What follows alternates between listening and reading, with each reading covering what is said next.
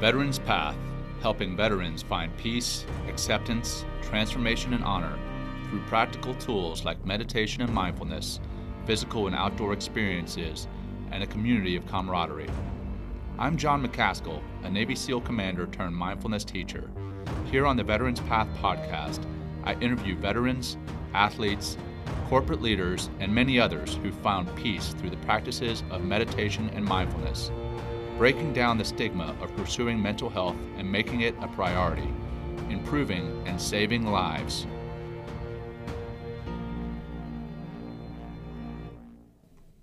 My guest today is Olympic gold medalist swimmer Brea Larson. Brea graduated from Texas A and M in two thousand fourteen with a Bachelor of Science in Psychology and two thousand sixteen with a Master's in Sports Management. She's an eighteen times N C double A Division I All-American, ten times American record holder, eight times national champion, a two thousand twelve Olympic gold medalist in the four by one hundred medley relay, a two thousand thirteen World Championship gold medalist, also in the four by one hundred medley relay, and a two thousand fourteen Pan Pacific Games bronze medalist. As with a few of my former guests, I had the opportunity to work with Brea at Tuck School of Business at Dartmouth College in a ten-day program for transitioning military and elite athletes called Next Step. We got to know one another there, but we are going to learn a lot more about Brea on today's episode of the Veterans Path podcast. Welcome to the show, Brea. Thank you. Uh, yeah, I'm super excited to have you on uh, the show and get to know you a little bit better than I got to know you at Tuck, and, and learn all about your swimming career and your use of meditation and, and really what you've been doing since uh, Tuck, and then and then what's next for you. Yeah, that sounds great. Right. So, fire away. All right. Th- that said, uh, before we get into the questions, I'm starting every show by letting our listeners know what we do at Veterans Path and why we're doing this show. Veterans Path, we introduce veterans to meditation and mindfulness, typically in outdoor settings, so they can rediscover peace, acceptance, transformation, and honor. And that's where the word path, P A T H, peace, acceptance, transformation, and honor in our name comes from. And the point of this podcast is to make people more aware of what we do, to increase support and attendance at our retreats while simultaneously reducing the stigma around seeking mental health support. Listeners can directly support Veterans Path by clicking on the support button on the podcast or by visiting veteranspath.org forward slash donate. Okay, I will get into the questions. So I know you have been super busy since we last talked. Uh, what have you been up to since Tuck? Um, so I actually moved to Los Angeles. I was in Phoenix before, um, but my I had a switching of coaches, and so I made the move out here, and I've just been trying to get settled and get into the groove of, of training with the team at uh, University of Southern California with Dave Salo. So when when did that change and that move happen? It happened right around the beginning of October, um, but it was it was pretty crazy since then. Um, so I was part of the International Swim League, the I S L, and it's the first year they've launched it, um, which has been really great. And they're they're going to try and make professional swimming uh, more of a thing. Um, before, we had just kind of been at the mercy uh, to FINA, which is the, the World Governing Agency for Swimming. Mm-hmm. And so we have no no say over how much money we can earn. It's all kind of by, by chance of who's in the best shape and, and who can get away with having fast swims in the middle of the season to try and put dinner on the table. Um, but with I S L, it actually gives you a, a, a physical stipend every time you go to a competition plus the prize money. So it's much more stable. Um, so I've been traveling a lot around for that. Uh, we had one in Dallas, Budapest, and D C. Nice. Good for you. Yeah, I know mm-hmm. that, that was one of the things we discussed for Olympic athletes and professional athletes is the like the perception from um, we mere mortals uh, is that is that um, quite honestly is that you guys are set. Um, and mm-hmm. I learned while we were there at Tuck that it is not that way financially for you. You guys have mm-hmm. a battle uh, that you have to overcome in, I think I think you mentioned something about the top twelve in the world, if I'm not mistaken. Like that's how you yeah. that's how you get your stipend, is you have to be in the top twelve mm-hmm. in the world. And even when you said that, it didn't really um, hit home with me that it was top twelve in the world. I was thinking top twelve on the team or top twelve in America. And then I was like, oh, wow, that's top twelve in the world. And that can be yeah. separated by mere hundreds or even thousands of a second. Um, mm-hmm. So, yeah, you guys uh, have uh, a very unique uh, battle that we that we certainly don't appreciate from from our side of things. So the I S L, yeah. that's recently been stood up? Yes, um, by just one person. Um, he's pretty incredible. His name is Constantine, and um, he is funding everything for three years. So there's four teams in the U S and four teams in Europe. And, and basically what they're trying to set up is giving us more screen time on T V. So a lot of the um, the competitions are, I think, on E S P N three. Um, and so if we have more screen time, then you can get more fans. We have more fans and sponsors are more interested. And then sponsors basically from there will help fund a lot of the events and kind of make it more self-sustaining. Nice. And that's what's mm-hmm. what's in it for him? He just loves swimming. Nice. Was, was he a swimmer? uh, yeah. His, uh, no, his son actually swims for uh, Cal Berkeley. And he he just has a lot of money to throw around, and he likes investments. And so he, he had this dream of, of making this swim league um, and making it more of, um, you know, like a a health-related organization. And so I, I think his big dream behind it is to get more people involved and more people swimming, you know, because everyone, all the football fans out there aren't all able-bodied enough to play football. Right. Um, but every swim fan out there can learn how to swim because it's such a, a great exercise. It's easy on the joints, and um, pretty much anyone who can learn how can get a good exercise from swimming. So is that something that you knew about when you were at Tuck? Um, because I know you were talking yeah. about starting up mm-hmm. uh, a, a kind of an organization of your own, where you wanted mm-hmm. to kind of start people getting more interested in swimming. So that is something you knew about beforehand. Um, yes. Okay, interesting. So mm-hmm. um, if you're okay with it, I kind of want to go back in time here and and start uh, kind of, you talked about people starting to swim. When did you actually start mm-hmm. start swimming?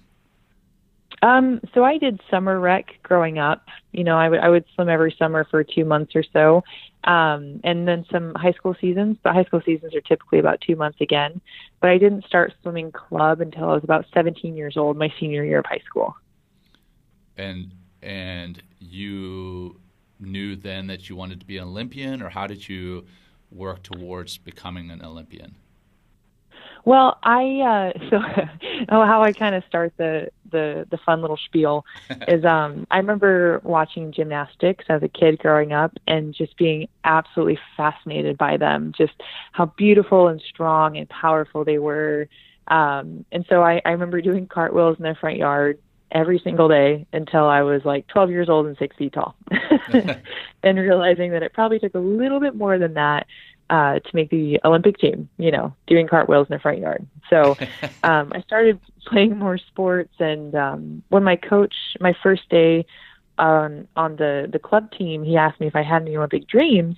And when I kind of told him, I was like, well, you know, I wanted to be a gymnast when I was younger, but it didn't really turn out. And he said, well, swimming is just like gymnastics.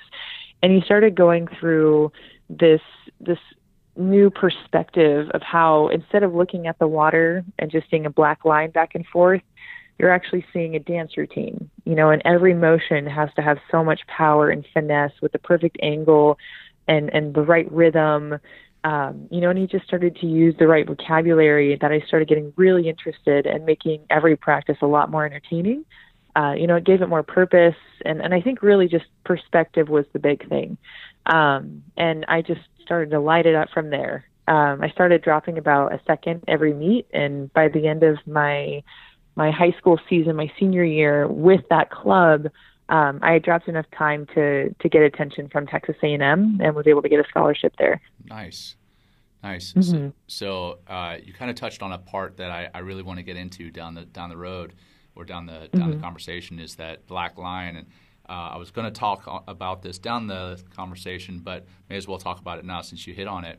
Um, you, mm-hmm. you talked about every motion kind of being a, a part of a dance routine and how you have to be very focused on every single motion and how mm-hmm. uh, that that in and of itself is is being mindful and that, or being mindful.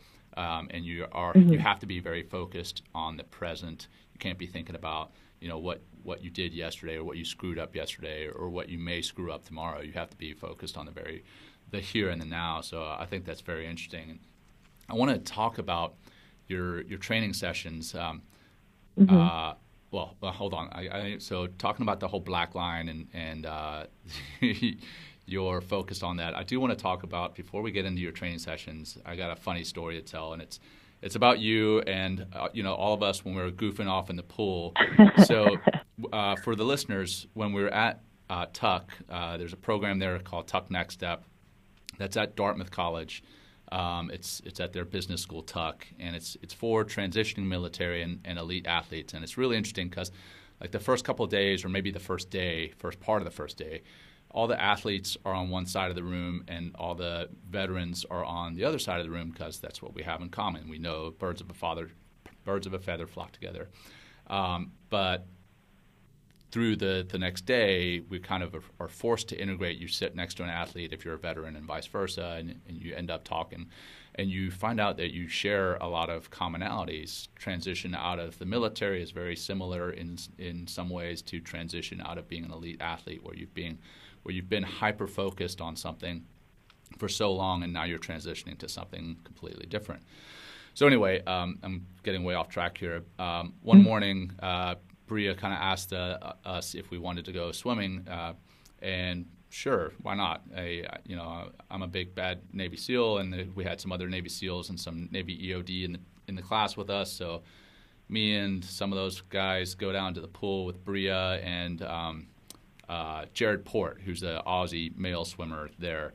So we start and uh, we start swimming, and we quickly realize that we've bought off or bitten off more than we can chew, and and. Um, So the, the guys who were veterans, the guys and and um, there were some other athletes there, uh, Taylor Ritzel, uh, Olympic rower.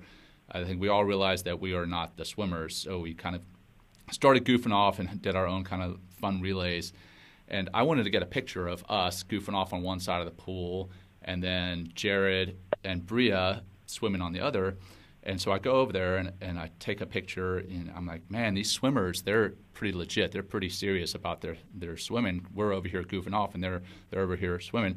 But little did I know, when I look at the picture later, and, and Brea pointed this out, she was totally photobombing me. Like, you could see this huge smile on, on her face. Even when she was training, she was having fun with us from the other side of the pool. And then and then she stopped her training, and she and Jared come over to our side of the pool, and she's like, hey, you want to learn how to jump into a swim cap? I'm like, what? Jump into a swim cap? And sure enough, you, you can, in fact, physically jump into a swim cap in the pool.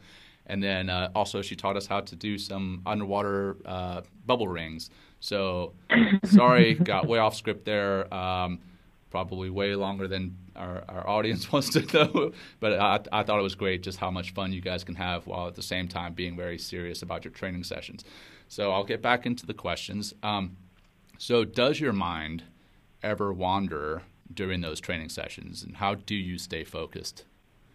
It definitely does, um, and it's it's kind of funny. So I've I've been more into the app Headspace lately, oh, yeah. um, just having a little bit more more guided uh, meditations. And it, it's pretty funny. I'm I do really well in the, the shorter term um, time limits, but then when I try and go a little bit longer, I, I definitely wander off a bit.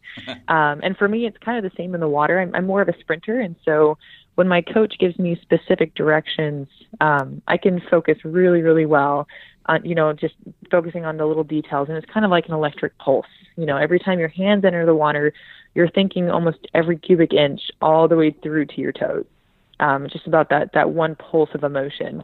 Um, but I, I can tell when I wander off a bit, um, 'cause I'll hit the wall and then it'll take me a second to realize when the next interval is. Mm-hmm. Um, so like the next time the clock tells me when I need to go on my next repetition. Right.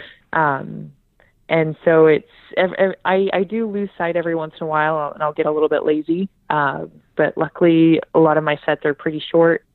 Um, so I can kind of keep track a little bit, but it, it is funny. I remember when you sent over those questions, um, I was thinking about it. I was like, it, swimming really is, uh, a lot like meditation, and being able to, to focus on that one simple thing over and over.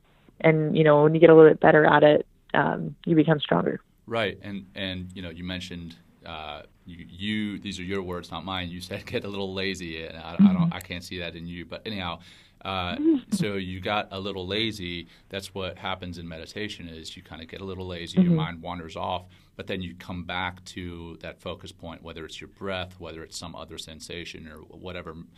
Maybe it's a mantra if you're doing some type of transcendental meditation. But that process in and of itself is, you know, when you notice that your mind is wandering and then coming back. So in the swimming, you notice that you may have gotten a little lazy and, and maybe gotten a little behind on one of your intervals, but then mm-hmm. you come back. That is, in and of itself, a form of meditation, I guess. So yeah, yeah, definitely a lot of parallels there. So um, in in preparation for races, what does your mm-hmm. mental preparation consist of? A lot of it is visualization. Um, so I, I do a lot of motivational speeches for, for younger athletes. And the biggest thing that I always like to teach is that you are always the winner in your head. So you go over the scenario of what you want, you know, whether, whether it be you're going into a test or you're going into a competition for a race, um, you practice all the different scenarios in your head. And you can, I mean, with swimming, you can get as specific as getting a stopwatch out and then try and hit the stopwatch when you're done. You know, like sometimes you can get good enough with that to where you, you think you dive in and you just know the rhythm of how many breaths you take, how long each stroke should take, and you can get it pretty spot on um, to try and break a world record in your head. Um, and so when you get good at, at doing that, um, and the number one rule is you always win. No one ever has the right or privilege to beat you in your own head. You know, and I know a lot of the time they say uh, the, the race is won before it starts. Yeah. And in a sense, that's true. Um, but you have to think the winners don't ever let anyone else win when they're visualizing. Of course. You know, so if you have a goal um, and you're using visualization to help you with it, and I, I think that's one of the hardest things to do and to keep yourself accountable and, and strengthening your brain in that way, because no one can see it. You know, like you can go to the gym and do arm curls for days and everyone will be able to see the physical gains and you'll see the physical gains. Um, and so it's, it's more gratifying. Um, but if you tell everyone you meditate, but you know, you don't really have time to sit down for ten minutes a day, you're not going to get any better at it and no one will be able to keep you accountable. But those who are able to stay strong in that routine will see the benefits down the road. And, you know, because it's just like any other exercise, you're not going to see it in a week and you're right. not going to, you may not see it in a month, but eventually you'll be able to look back and say, huh. Yeah, exactly. Like I, I see, I see the benefits now. It's a cumulative effect. Absolutely. Mm-hmm. So now you've gone through this training, you've been training for months, uh, years, however long for each event. Now you're in the starting block or on the starting block. What's what's mm-hmm. going through your mind just before that? Is there some visualization going on there, or is that all that's already happened? Um, really, it's already happened. Um, the best thing you can do if you if you've done enough um, mental work throughout your training and, and visualization and meditation before, you can usually turn off your brain and just let instincts take over. Yeah, yeah. I, um, Lauren and I had Nicole Roundy on the show as well, and they kind of mentioned mm-hmm. the same things. So a whole lot of visualization, and then and then right before either the gun goes off or before they launch out of the, their starting blocks, they're very focused and very uh, quiet. So um, mm-hmm. what lessons have you learned from your swimming career that have translated into your life outside of the pool? You know, I think that being fully engaged is the best way to be successful. Um, I've had the the knack of picking up too many things to do, um, yep. you know, and and uh, it it doesn't really help when you're trying to be the best at too many different things. You're going to be pretty average at all of them. Right. Um, and so when I when I had to kind of take my training more seriously after coming out of college, um, I became obsessive over everything. You know, I, I have this internal clock in my head telling me when I need to go to bed so I have enough sleep. Mm-hmm. Um, you know, we go out to eat and automatically I see everything on the menu that I shouldn't have. And it's not, I don't feel like I'm missing out on anything because I'm so dedicated to, to eating healthy that it's not even tempting, you know, and, and can you imagine just that type of focus, like all the positive thoughts, always thinking of how you can make yourself better. If you were to take that kind of focus and that, that kind of dedication into something else, just imagine how much more powerful you would be at it. Yeah. You know, and I think that's, that's one of the biggest things um, as an elite athlete is being able to go that extra mental step constantly all the time, you know, it's, it's, it's invaluable. Um, just imagine how much better everyone would be at their jobs if they got eight hours of sleep a night. Yeah. Right. You know, absolutely. And, and I know it's not always feasible for everybody, but just taking that kind of attitude and, and, and trying to make the sacrifices and, um, just doing everything you can to, to make it better. Right. Where, where your priorities are. Sure. Sure. And, um, I want to get a little more, uh, I want to get into a little bit more depth here. Um, no pun intended. Uh, but, but first I want to put in a quick plug for our sponsors. Okay. Welcome back. I'm here with Olympic gold medalist swimmer Brea Larson. We've been discussing her training and mental preparation for competing, and now I want to go into her dealing with adversity. So, Brea, what obstacles or adversity have you faced in your life and or career? Uh, well, the, the first one, it was kind of a bummer, um, was my uh, Olympic final. And in my Olympic final, I was completely prepared and confident, ready to go. I remember visualizing the start of the race over and over and how to have the perfect entry into the water. And we, we go out there, and it's it's pretty nerve-wracking because at the Olympics, at least for swimming, I can imagine. you have a you have a bunch of ready rooms. And the ready room just consists of a couple of officials who check to make sure all of your gear is legal. Mm-hmm. And they'll have like certain stickers on the suits that you have to have, uh, making sure that you have all legal caps and goggles. Um, and then you go to the next ready room, and then the next ready room. And you're in the final ready room, ready to go. And um, everyone is, is pretty nervous. Some, you know, some are, are doing meditation right there, um, trying to calm down for the race. Some are listening to music and jumping around. It just kind of depends on your preference. Mm-hmm. Um, and I remember I was so calm. I was so calm and nervous at the same time. And we go out there and we, you know, waited the crowd. There's like forty thousand people in the stadium, which is a lot for swimming. That's a ton. Um, and never mind how many people are watching on T V. Yeah. Yeah. And, uh, so we get behind the blocks, we get up on, we, you know, make sure we unfog our goggles, we stick them straight to our head, and we take our mark, and I hear the buzzer and I jump. And while I'm still in the air, I realize that he never said, take your mark. Oh. Jeez, and okay. While I'm still in the air, I hit the water, and I, I checked the other side of the pool to see if there were bubbles from other swimmers jumping in. Nobody there. And I realized I was the only one that jumped in. Ah, yeah. Yikes. And and so I, I realized I had three options at that point. One, stay underwater forever. Not an option. Yeah. Two, swim the race, because I know the buzzer went off, and if I'm the only one that swims and I hit the wall and I finish my race, I want to get the gold medal. um, you know, or, or three, come up and see what happened.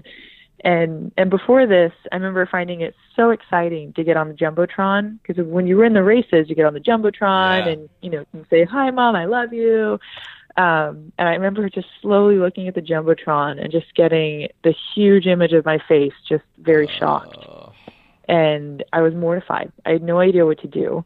Um, no one was breathing. You know, you could hear a pin drop. And uh, I slowly got out of the water and waved to the crowd. And a couple people nervously applauded, still not knowing what to do.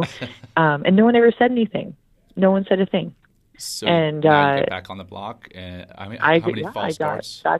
You, you do get a false well, start. It was, So it wasn't technically you don't get a you don't get a false start. If you okay. false start, you're disqualified. You're okay. But since the buzzer did go off, um, they still let me swim. Oh, weird. Um, yeah, it okay. was it was a technical malfunction. So a glitch.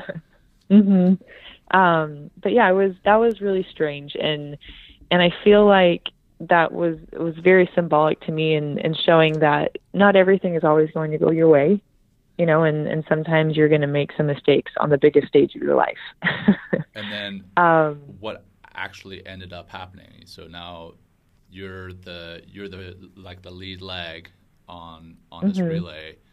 Um, mm-hmm. Jump in. So that was my individual event. Okay, individual. My okay. my yeah, my individual event. So so I was I was um, projected to get top three, and I got sixth place.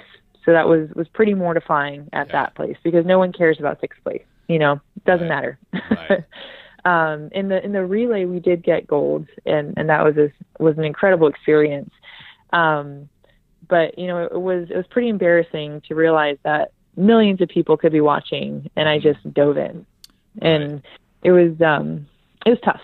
Yeah. Um, but outside of that, it doesn't sound like it was your fault. Uh, no, but, no. But still, that's that. Regardless, you're the only one in the pool. Now your mental state is completely shaken, and you're in the final, mm-hmm. your individual final. So I can see how that, you know, if you're projected to get top three, that completely threw your uh, your mental state off. So yikes, mm-hmm. yeah, that would definitely be tough. And then after the race, how did you deal with that? You know, I had to, I had, I definitely had my own little pity party for about forty seconds in the water when the race was done. Yeah. Um, but I, I realized that there was still stuff to do, yeah. you know, um, I still had a relay to get ready for, and my teammate had just gotten second place, and a little fifteen year old girl from Lithuania just got the gold medal. Um, and, and then just kind of taking a step back and realizing what a spectacular moment in history I just got to be a part of. And at that point, I think I'd only been swimming year round for three years, you know, and, and I had almost no business in, in being in that situation. Right. And so just trying to be very thankful for the experience that I had. And that was really the only thing I could do, you know, um, 'cause I, I didn't want anything to sh- have a cast a shadow over my Olympic experience. And mm-hmm. so I just kind of had to, to buck up and, and learn from it and move on. And I never take my mark until they tell me to now, John. Never. So you learned that. But at the same time, I, I mean, that that I mean, that's tremendous sportsmanship on your part. And then mm-hmm. also just being able to be in the moment and say, okay, you know what? This is much bigger than me. This fifteen-year-old just won the gold. I'm happy yeah. for her. And then you're also happy for yourself in being a part of that. So, I mean, that's, uh, uh, and I, I've used this several times in the podcast, not this particular episode, but the, the gratitude, the attitude of gratitude. Uh, I mean, that's mm-hmm. a, a huge thing to have, and you can be more resilient in having that type of attitude. So, good for you. Mm-hmm. So, as far as um, uh, some other things that we've talked about, while we were at Tuck, you mentioned some people being very harsh to you on social media, and maybe maybe some of that came from this particular event. Um, and I know some other other things were said on social media to you. How did how did that feel to you? It's tough sometimes. Um, so in swimming itself, females tend to have bigger shoulders, and and I with my genetics, I build muscle very easily. Mm-hmm. Um, so I'm I'm I'm very muscular, very vascular, and I've had attacks on social media um, claiming that uh, I am not a woman, that, you know, I, I am a disgrace to the sport, trying to pose as one, um, that I should be kicked out, thrown in jail, and just a lot of really terrible, nasty things. Jeez. And it's, you know, what I sometimes when I, I get these, um, I, I think to myself, how many people got this message? You know, was this mass produced mm-hmm. and just sent to any female athlete out there, or was this targeted? Right. Um, 'cause the first time I got my worst one, it was the day of uh, my, my, my best event at nationals. And so it seemed very targeted. Mm-hmm. And um, it's, I don't know, it, it's just, it's very ugly to get those, you know, sure. It's kind of like, when you when you watch a, a really bad scene in a movie, it's just kind of burned into your brain, whether you like it or not. And uh, it was tough. Um, but, you know, I just I had to think about it for a bit and say, this person does not know me, and they might have a very hard life.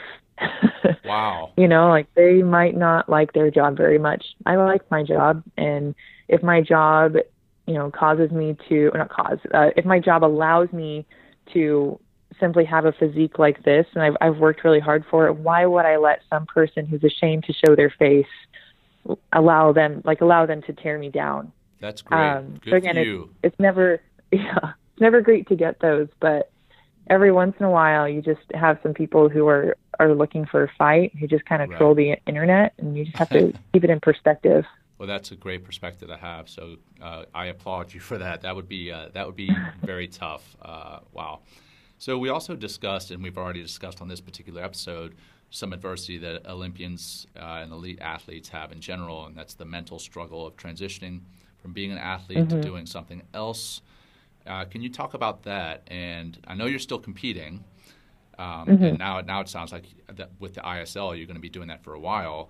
But can you talk about mm-hmm. how you are preparing for that eventual transition, whether that's a year from now or whether it's several years from now? Yeah. Um, so I, the best piece of advice that I got that not everyone is, is fortunate enough to, to actually use, but um, keep swimming until you find something else you're more passionate about. Now, granted, not everyone can afford to do that. Um, but I, I think the important thing is to try and find more things to be passionate about. And I took about a six-month break uh, about a year, year and a half ago um, to just kind of clear my head. And, and I got a job as an I T recruiter, and I absolutely hated it. It was very strange to, to be in that kind of environment just because half the time, um, you know, I was used as a show pony uh, when they wanted attention from clients. And then the other half, the, like the, the pride and just the egos in the room felt like they had to make me, like, put me in my place, you know, like, just because you're an athlete doesn't mean it's like, and I never, I was very humble in the position, you know, like, sure. I'm sure I had my ego just like anybody, but it was very strange to be tossed around like that, you know, like, look at, look at our show pony and then get back to work, you newcomer. Oh, wow. Um, it was, it was very strange. They wanted and I, cake it was and they wanted to eat kind it of too. a, yeah, it was, it was a little different. Um, and I, I think the hard part about the transition is the, the difference in the attention and just being validated for your work, you know, because you, you get put on this pedestal, um, of being one of the best athletes in the world. And then when you're done, the next athlete steps up to that pedestal and your resume gives you nothing. Mm-hmm. You know, like you, you may have some fans out there, but I remember when I was, I was looking around for a job, Um, I had one company bring me in for like five interviews, and I was kind of, you know, I was getting my hopes up. I was like, wow, this is my fifth one. Like, this must be going really, really well. And, you know, I noticed someone else came in and they just asked a bunch of questions about the Olympics. Oh, and then wow. a couple of days later, yeah, they told me that they didn't have a place for me. And I was like, you literally wasted my time yeah, totally. and brought me in because people just wanted to meet an Olympian. And it was so frustrating. And so I, I get I get into a, a mode sometimes where I don't want it to be part of my identity. You know, I want to be seen as more than just an athlete, because with that, you sometimes you'll get like a pity card, or you'll get the, the jock, um, you know, kind of persona put on you. Um, and it's it's funny, like the uh, a, a while back, um I tried to pay for, for a meal that I was with a group with, and, and someone's like, oh, no, no, no, no, I have a real job. Let oh, me wow. pay. And I was like, excuse me? I'm sure that's dumb. Yeah, it's just like, you know, your job is to swim fast. Uh, I have a real job. Let me pay. And it was just kind of shocking, you know, just hearing things like that. And, and a lot of the time they mean well, um, but I guess at, once you're out of college and you're you're doing it professionally, Um, it's it's difficult to not be seen and taken seriously. Yeah, uh, yeah, I bet. So uh, as far as the identity piece, and I think this is where we we all kind of connected. A lot of us have been identified as that as that military member or as that athlete, and how that transition um, is a it's a, a loss of identity in, in one way, but at the same time, it's mm-hmm. at some point it's a it's almost a relief, because I now you're like mm-hmm. okay, well now people can see me for more than X, Y, or Z, more than I am mm-hmm. you know Navy SEAL, more than I'm Olympic gold medalist, more than I'm Army Ranger, that type of stuff. Mm-hmm. Um, so that's uh, that is definitely uh, a, a tough. Kind of double-edged sword. It's a, it's a good identity to have, but yeah, it's also tough to, to walk around with those uh, I don't know names and no no faces, or I don't know how to even describe it really. So um, I wanted to you talked about your use of Headspace in your practice of meditation, mm-hmm. and that's what I want to kind of get into now, if, if you're okay with it. Um, yeah. So. Your meditation practice, you've been using Headspace. How long have you been meditating? Honestly, I think really since I, I started swimming. Um, when my, my uh, club coach in high school kind of told me about visualization, I never really thought about it as meditation, but mm-hmm. you know, I, I, you know, every night or um, quite a few nights a week, I would take time to sit down and just try and clear my head, focus on my breath, and and visualize my race. And then as far as like after that visualizations, what other forms mm-hmm. has your, your meditation taken over the years? Um, let, whenever I have the opportunity to meditate in a group, that's always really fun. Nice. Um, with different people leading it, it always kind of brings you on a, like a different adventure, you know, for, for lack of better words. um, but it's always, it's always really interesting and, and enlightening, um, when someone else kind of leads it. I remember, uh, we actually did one at Tuck, and it was so interesting. I remember they were, they were, the meditation kind of took you through a journey of, of what you see yourself doing in the future. And, um, my mind went straight towards Christmas with my future kids. Oh, no way. And that was so really? wild to me. Yeah. Yeah. So wild to me. I was like, what is that? And, you know, and, and it kind of just went through, and, and I just saw, I was just like, I want to have a job that is stable to provide a good Christmas. Nice. You know, it just kind of, it was just really, it was really interesting to, to see where my brain kind of went with that. And, and just having similar experiences like that, um, with different groups where they just kind of go in one direction, and, and your brain, even if it kind of veers off a little bit, just having those simple messages, um, can kind of show you some things that you might've been, you know, subconsciously thinking of, but didn't really become clear. Right. Right. So, going back to the obstacles and the adversity that you faced, have have you ever used meditation to, to deal with those? Well, I, I have been in the past uh, month or so. Um, L A is kind of a lonely city. Yeah. You know, the the traffic is pretty heavy, so people don't really leave their house past four thirty. um, you know, it's, it's it's a little, if you want to if you want to waste an hour or so sitting in traffic, but. Um, I don't know. It's been a very, a pretty lonely experience so far, and so I've I've kind of used meditation to to calm my brain down, to be able to think more clearly, because um, you know it'll it'll get to the point where I even wonder, like, why am I here? Yeah. You know, like is is the next six months training like this worth it? Like, is this goal really worth it? Because it's just it's so lonely sometimes, and and um, after some good meditation, uh, you know, I. I I think about my why, you know, why are you doing this, and, and write it down, and then just kind of have a conversation with myself in my head on paper. Um, and it really helps kind of gear up the motivation again. Nice. So mm-hmm. if, uh, if you could send a message to your younger self, what would you say? I think I would really go towards being more mindful. Yeah. And, and just having, yeah. And, and just having your, your goals written out more, and, and just seeing, just constantly trying to appreciate the process, um, of, of what life is, you know, like, um, it's so easy to let weekends slip by and not do anything, um, because you're tired. Sure. Um, and so I, I think I missed out on a lot of, of fun activities in college, um, you know, of just getting, getting together with teammates on like a Thursday night to, to watch a show, and missing out on, on making those connections because, um, it was just easier not to. Yeah. yeah. And, and, you know, cause it was always going to be there. I was going to be in college forever, and I could always make the next Thursday night. and, um, and it turns out so it, it's I, not there forever. I know, that came up really quick. All of a sudden right. I was graduated and out the door. Yep. And so I'm, I'm trying to take more advantage of it now. And, and I, that's really one of the reasons why, um, I found Tuck, the, the Next Step program, and, and just kind of went for it, you know, because you, you can always do that later. There, there always seem to be opportunities that you can go and find, but you know, I, I wanted to be more present, um, and start taking advantage of everything right now. And, and it's difficult, and it's hard. And sometimes it, you have to make a lot of sacrifices to do those. Um, but you know, I wouldn't trade the experiences that I've had for anything, the, the experiences that I went for anyways. Yeah. Yeah.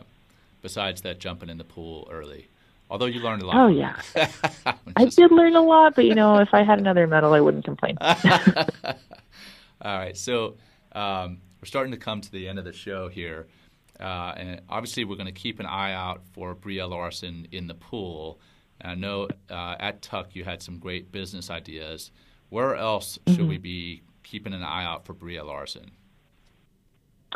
So um, I do a lot of swim clinics, and, and I absolutely love them. Um, this year, I'm going to be staying more in California because uh, it's kind of taking a toll on my training to travel so much. Um, but if you have any um, camps of kids or or big office um, corporate gatherings, um, I, I love doing motivational speaking. It's my absolute favorite. Um, I've been able to do a couple of events for like the Red Heart Association, um, A S E A, they're one of my sponsors, and just a lot of, of different um, high school sports, just to kind of be able to go in there and, and kind of give examples of Olympic mindsets and what you can do to increase your productivity and, and mental capacity. Right. Now, are those, can you see those anywhere online that, that uh, you've given a motivational speech that we could look up somewhere? I'm working on the YouTube channel. All right. Good. Good. Um, yeah, and I, I should be starting a vlog here pretty soon. I've been telling more people to, to make me more accountable. So that's um, I, I, put, I put something on social media last night because I know once I put it on social media, then then I feel like I have to do it. And uh, I've got this mm-hmm. I've got this album that I'm uh, working on. It's a it's a motivational music album. I don't make the music. I just do the speaking. Mm-hmm. But mm-hmm. I was like, if I don't put it on social media, it's never going to happen. So um, yeah, yeah. As far as social media, um, if somebody wanted to get in. in touch with you, how can they follow you or how can they get in touch with you? Uh, so all of my social media handles are just Brea Larson, B R E E J A L A R S O N. Um, luckily, outside of Brea Larson, the actress, no one else has my name, so it's pretty easy to find. All right. You wouldn't believe how many times I get tagged with her images. Oh, really? Yeah, it's pretty funny. But um, yeah, I uh, if I if anyone were to send me a message, I I respond pretty well. If it's an actual question, yeah. Um, if someone just says, hey, I tend not to respond. So sure. If you have a question, ask a question. Okay. Well, Brea, this is uh, this has been awesome. You rock. Uh, I know you're super busy, so thank you so much for taking some time out of, course, of your busy yeah, schedule to be on the show. Me.